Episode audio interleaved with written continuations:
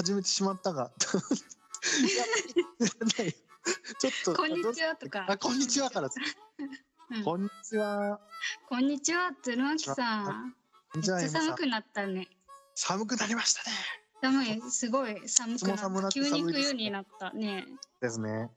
私寒すぎてさ日光が恋しくてさベランダに出てはさ背中に太陽を当てるっていうのをね やってるよは爬虫類みたいです。ね そうなの。爬虫類みたいな感じで生きてます本当に。もう大変だ。じゃあスプマガを大変です。はい。スプマガをねやって温まりますか、温まろう。スプマガっていうのはそうスプマガというのはね今期で3回 3, 3クール目にね。なるね。はい。まあどういう番組かというとですね、はい月曜日から日曜日まで毎日日替わりでそれぞれ異なるえっとねジャンルのパーソナリティがお届けするラジオ番組ですよ。そうですそして我々はバラエティ班所属で鶴巻とマシマイムと言います。そういう二人でやってますそうなの。はいそうなんですね。そしたら、あの、あれですね。なんかとっても私たちが喋るのが下手っぽい感じ。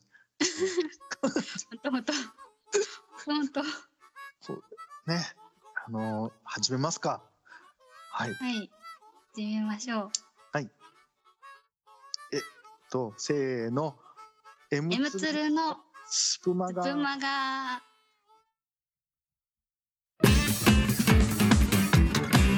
ス、スプマガ。スプマガ。何？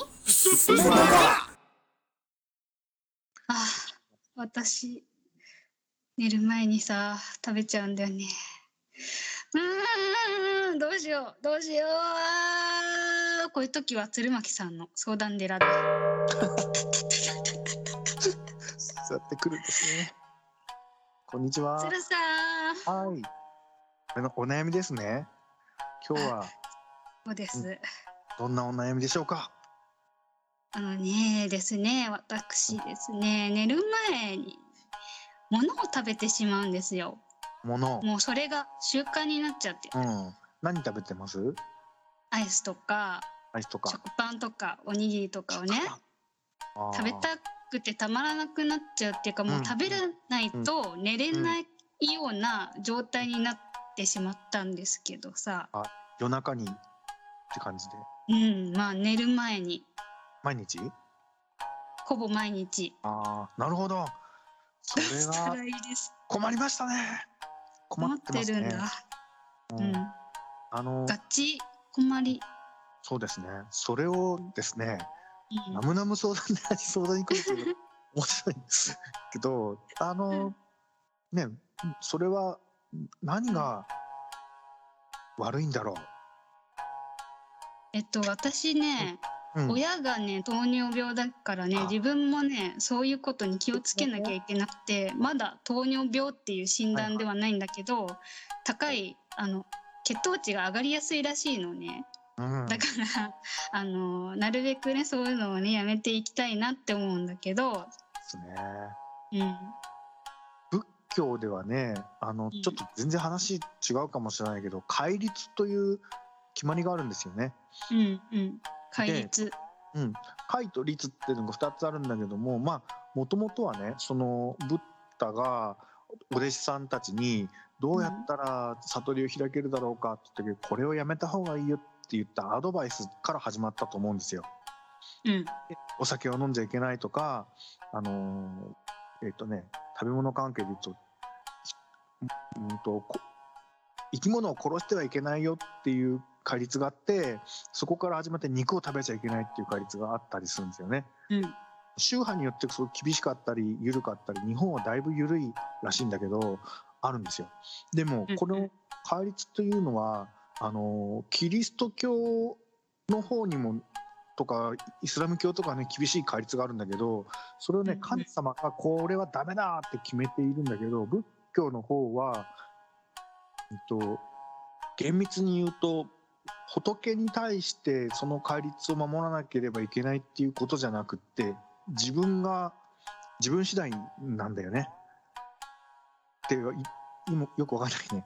あの自分のためにっていうこと？そうそうそうあのそれを戒律を破ったことでブッダとか神様だとか仏様が困るということはなくってうん自身が悟りを開くっていう修行をやるために、うんえーいいかどうかっていうことなのでいや悟りなんかもういいやお酒飲みたいとか肉食べたいっていう人は別にそれでいいんじゃないかと。なるほどねでねあのスポーツのインストラクターの、ね、先生にお金払ってジムに通ってね毎日ジョギングした方がいいよとか腕立て伏せした方がいいよってアドバイスしてくれるけどそれを守らなかったとしてもインストラクターの人は困らなくって自分があのダイエットしたいっていうことができないとか 自分のことなのでうんそうなんですよ。ただ一応そのねあのお医者さんが食べちゃいけないっていうのもそういうことだとは思うんだけれどでもね難しいのは心と体とバランスとの関係ですよね。あーなんかその辺はなんかお医者さんとかもさ、あの別にこう全部を禁止ししてねって言ってるわけじゃないんだよねみたいなことはねよく聞くわ。うん、そんなに気にしない方がいいんじゃないかなと私は思ったりもします。あそれなんかうん。うん、あのね人間、ずっと何百万年の人間の歴史をずっと増えていて食べ物がいっぱいあるっていうのはここ数百年なのでうんうん。基本的に人ね。間はお腹減らしていてお腹が減ると,、えっとライオンとかトラとかを腕力で獲物を取ってくるけど人間うん。は知恵を使ってね罠を仕掛けたり、あのうん。木の実がある場所と季節を覚えているのを思い出すとかね頭で解決をするんで、頭働いちゃうんですよ腹減ってると。ああうんこれうん。逆に満腹になったらそんなにかん罠のこととかあの季節の食べ物のこと考えなくてもいいかあならんか安心配が減るんだ。うん。そう安心して眠れるんですよあ特に M さんが今言ったアイスとご飯とパ食パンっていうのは全部炭水化物だから、あ、うん、脳にエネルギーがブワッて入るんですよね。そうだと思う。うん。入るより先におお口に入れたぐらいでもう脳にブワッとあ食べ物来たぞっていうのが入るんで安心して眠れるのではないかと。それねあるわあるわ。じゃあそんなに直さそうとしなくてもいいのか。そうだね。で食パンを3枚食べなきゃいけないとかだったらちょっとかもしれないね。そのそうだね1回ぐらいだったらいいんじゃないかな？と思いましたわか。ったわかった。はいあれなんか解決しちゃっていいですか？いいですよ。やったー自由だー成仏されました。よかった。ナムナムナムナムはい。ありがとうございました。ありがとう鶴巻さんありがとう男に価値あり女に夢中あり毒あり欲あり色恋ありあり恋味恋味ゲイバーラジオイケメンさんあなただけにこんばんはゲイバーに限りなく近いラジオそしてラジオに限りなく近いゲイバーをコンセプトに気まぐれ配信あり唐突配信ありあり大体毎週火曜日大体19時19分1919いくいくよりお送りするゲイ FM ダブルナインティーンのディスクジョッキーをお務めいたしますのは東京都新宿区新宿2丁目はとあるゲイバーでママをしておりました13センチよりも19センチの方が好き20センチよりも22センチの方が夢がある三浦春馬に似ていてよりもやっぱりなヒカルですツイッターはアットマーク H アンダーアンダー KA アンダーアンダー RU アンダーアンダーヒカルで検索検索次の配信は気まぐれです聞き逃してないかしらお気を確かに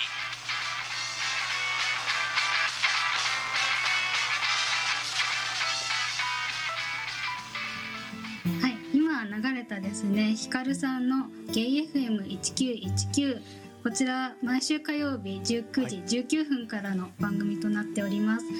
本日火曜日ですので、あのお手元の時計がまだそうですね19時19分9分になってない方は、ぜひヒカルさんのゲイバーに遊びに来てください。本日はですね、スプマガのメンバーが遊びに行ってるそうですよ。言ってます。はい。もし今19時19分くらいの方はぜひ行ってみてください。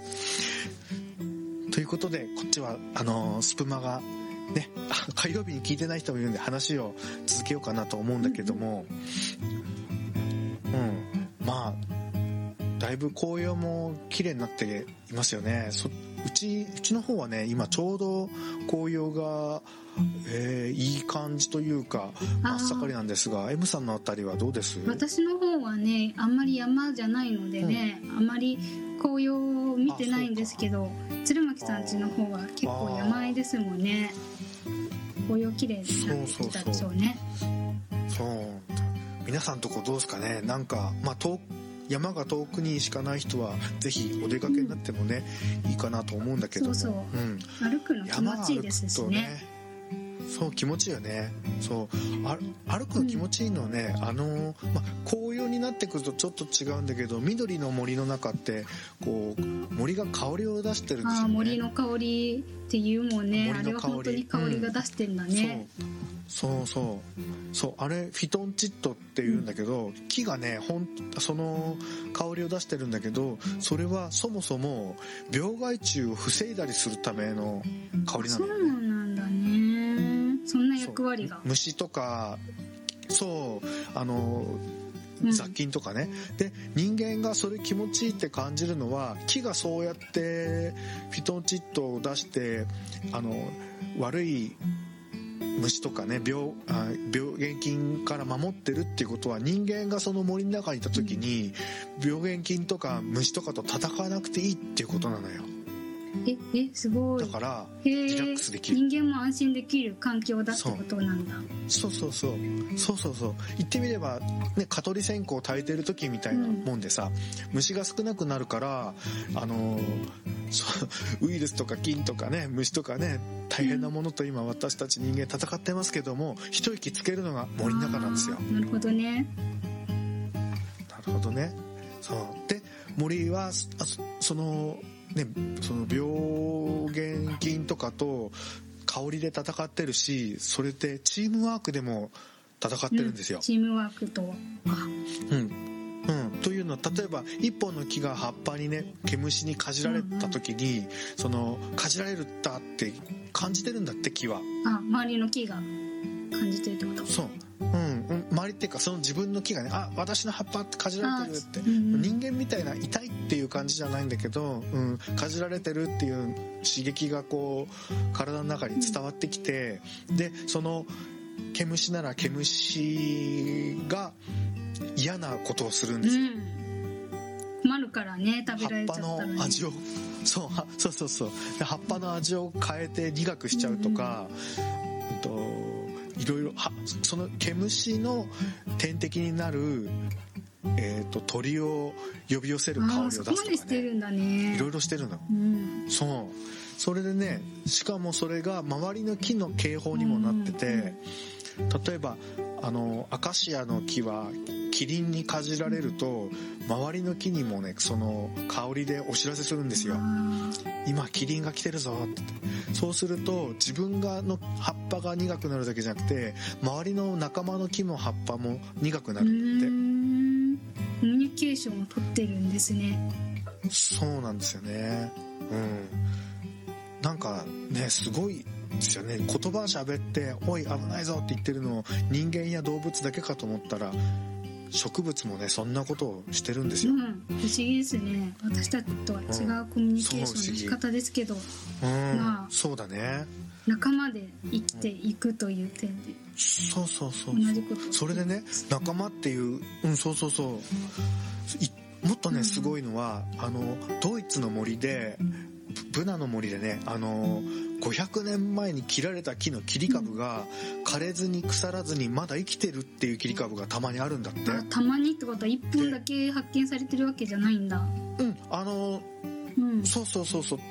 何個かあるんだ。だからそんなに全ての切り株が残ってるわけじゃなくて偶然が重なってね残ってる木があるっていうことなんだけどそれはそそもそも木っていうのはね葉っぱがついてて光合成するから生きてられるんだけど切り株になったら葉っぱがつけられないから光合成できないはずなんだけど周りの木がうん。周りの木がね光合成して作った栄養分が根っこを通じて分け合ってるんだって。わあはい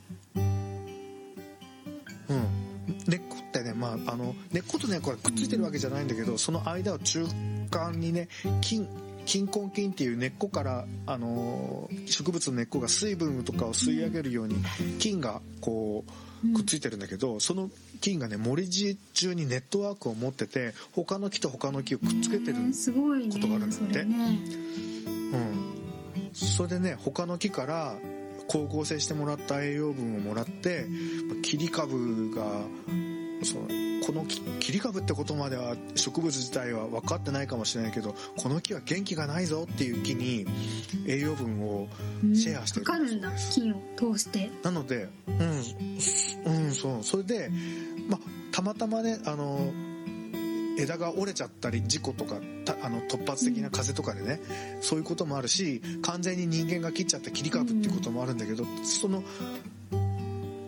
なんだろうなあの事故で枝が折れちゃった木なんてまだ頑張れるわけで、栄養分を生き与えてねその人を助けてあげたら今度は何十年か何百年か後に逆にその木が周りの木を助けることもあるからそうシェアしてるのかなって。うん。弱っだから困った時はお互い様っていう言葉がねやってるんですね。金の世界にもあるんだと。やってるんですってなことを聞くとねなんか人間木よりも偉いかどうかわからないけど木を見習ってさ私たちもお互い様に助け合って生きていこうねって思いました。そうだ、よねうん。まあ思いやりみたいなものもいあると思うんですけど、うん。木はまあそこまで感じてないかもしれないけど、やっぱり人でもその、うん。ねあの損得で言うのもなんですけど、ね自分がこう弱った時に助けてもらいたいから、ね。優しさをうん、分けてあげる、だよね、いいといいことだと思うよ。うん、。そうそうね、そう。うん、住みやすい社ね世の中住みやすい社会になるんじゃないかなと思いました、お茶飲む日はなかった。お茶飲む暇なかったねじゃあこれから飲飲みましょう。今日も入れたんですよ。飲みましょう飲みましょう。あらあら。何気に。何？今日夏目茶というお茶を入れたんだ。へえ。あお茶の音がする。あ、一服つきました。はい。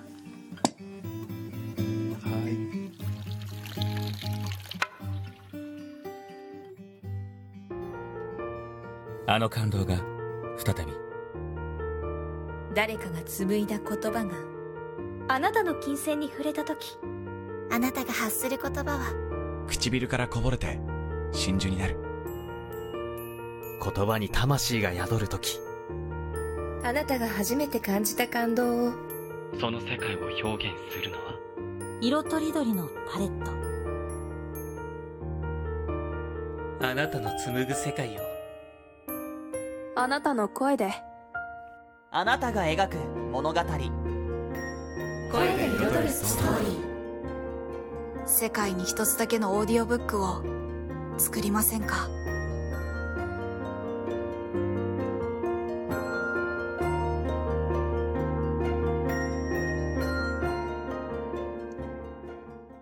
今 CM で流れた声で彩るストーリー2には私たち2人も参加しているんですよ。そうなんですうね、ん。うん。M さんは声で彩るの方のえっ、とアイコンリングを作ってるんですよね。そう。参加者さんがね、参加者。アイコンにつけるリングを書きました。そして絵師としても。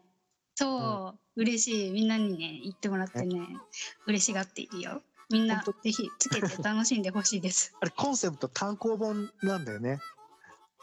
うん、まあ表紙表紙。本のねあ本の表紙とかね。想定をうんそんなイ感じでねメージして可愛いですよね。秋らしい可愛いやつを作ったよ。でね、絵師としても参加しているのでね、ぜひね、声で彩るストーリー2タグ検索したら出てくるので、ねもうね、みんな投稿開始していますので、うん。聞いてほしいですね。聞いてほしいですね。これね、うん。そのさえっ、と なんだっけ？えっとその文章を書く書き手さんとそれを朗読する読み手さんとそしてそのキャストにつけるあのサムネイルのメインイラストを描く絵師さんとの3人のコラボでできてるんですよね。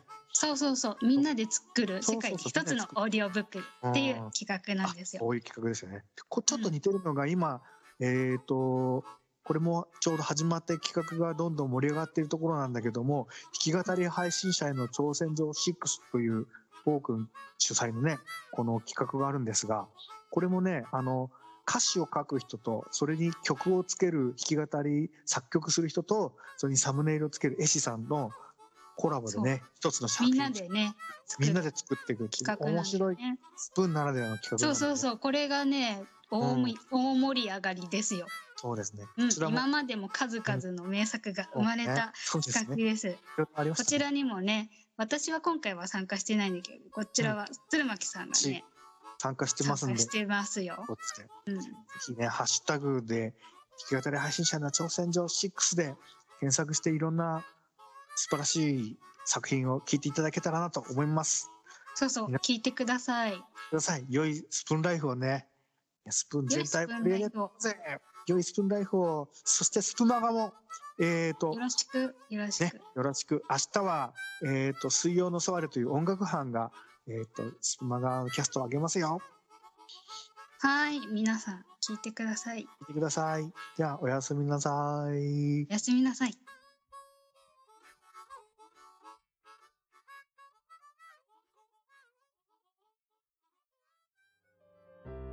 お世話になっております。開運商店です。11月1日から12月26日まで、みんなのクリスマス LG リレーを開催します。専用のサムネや歌詞カード、伴奏は開運商店のツイッターで配布しています。もしよかったら、あなたも歌ってくださいませんか？アカペラや歌詞朗読での参加も OK です。よろしくお願いします。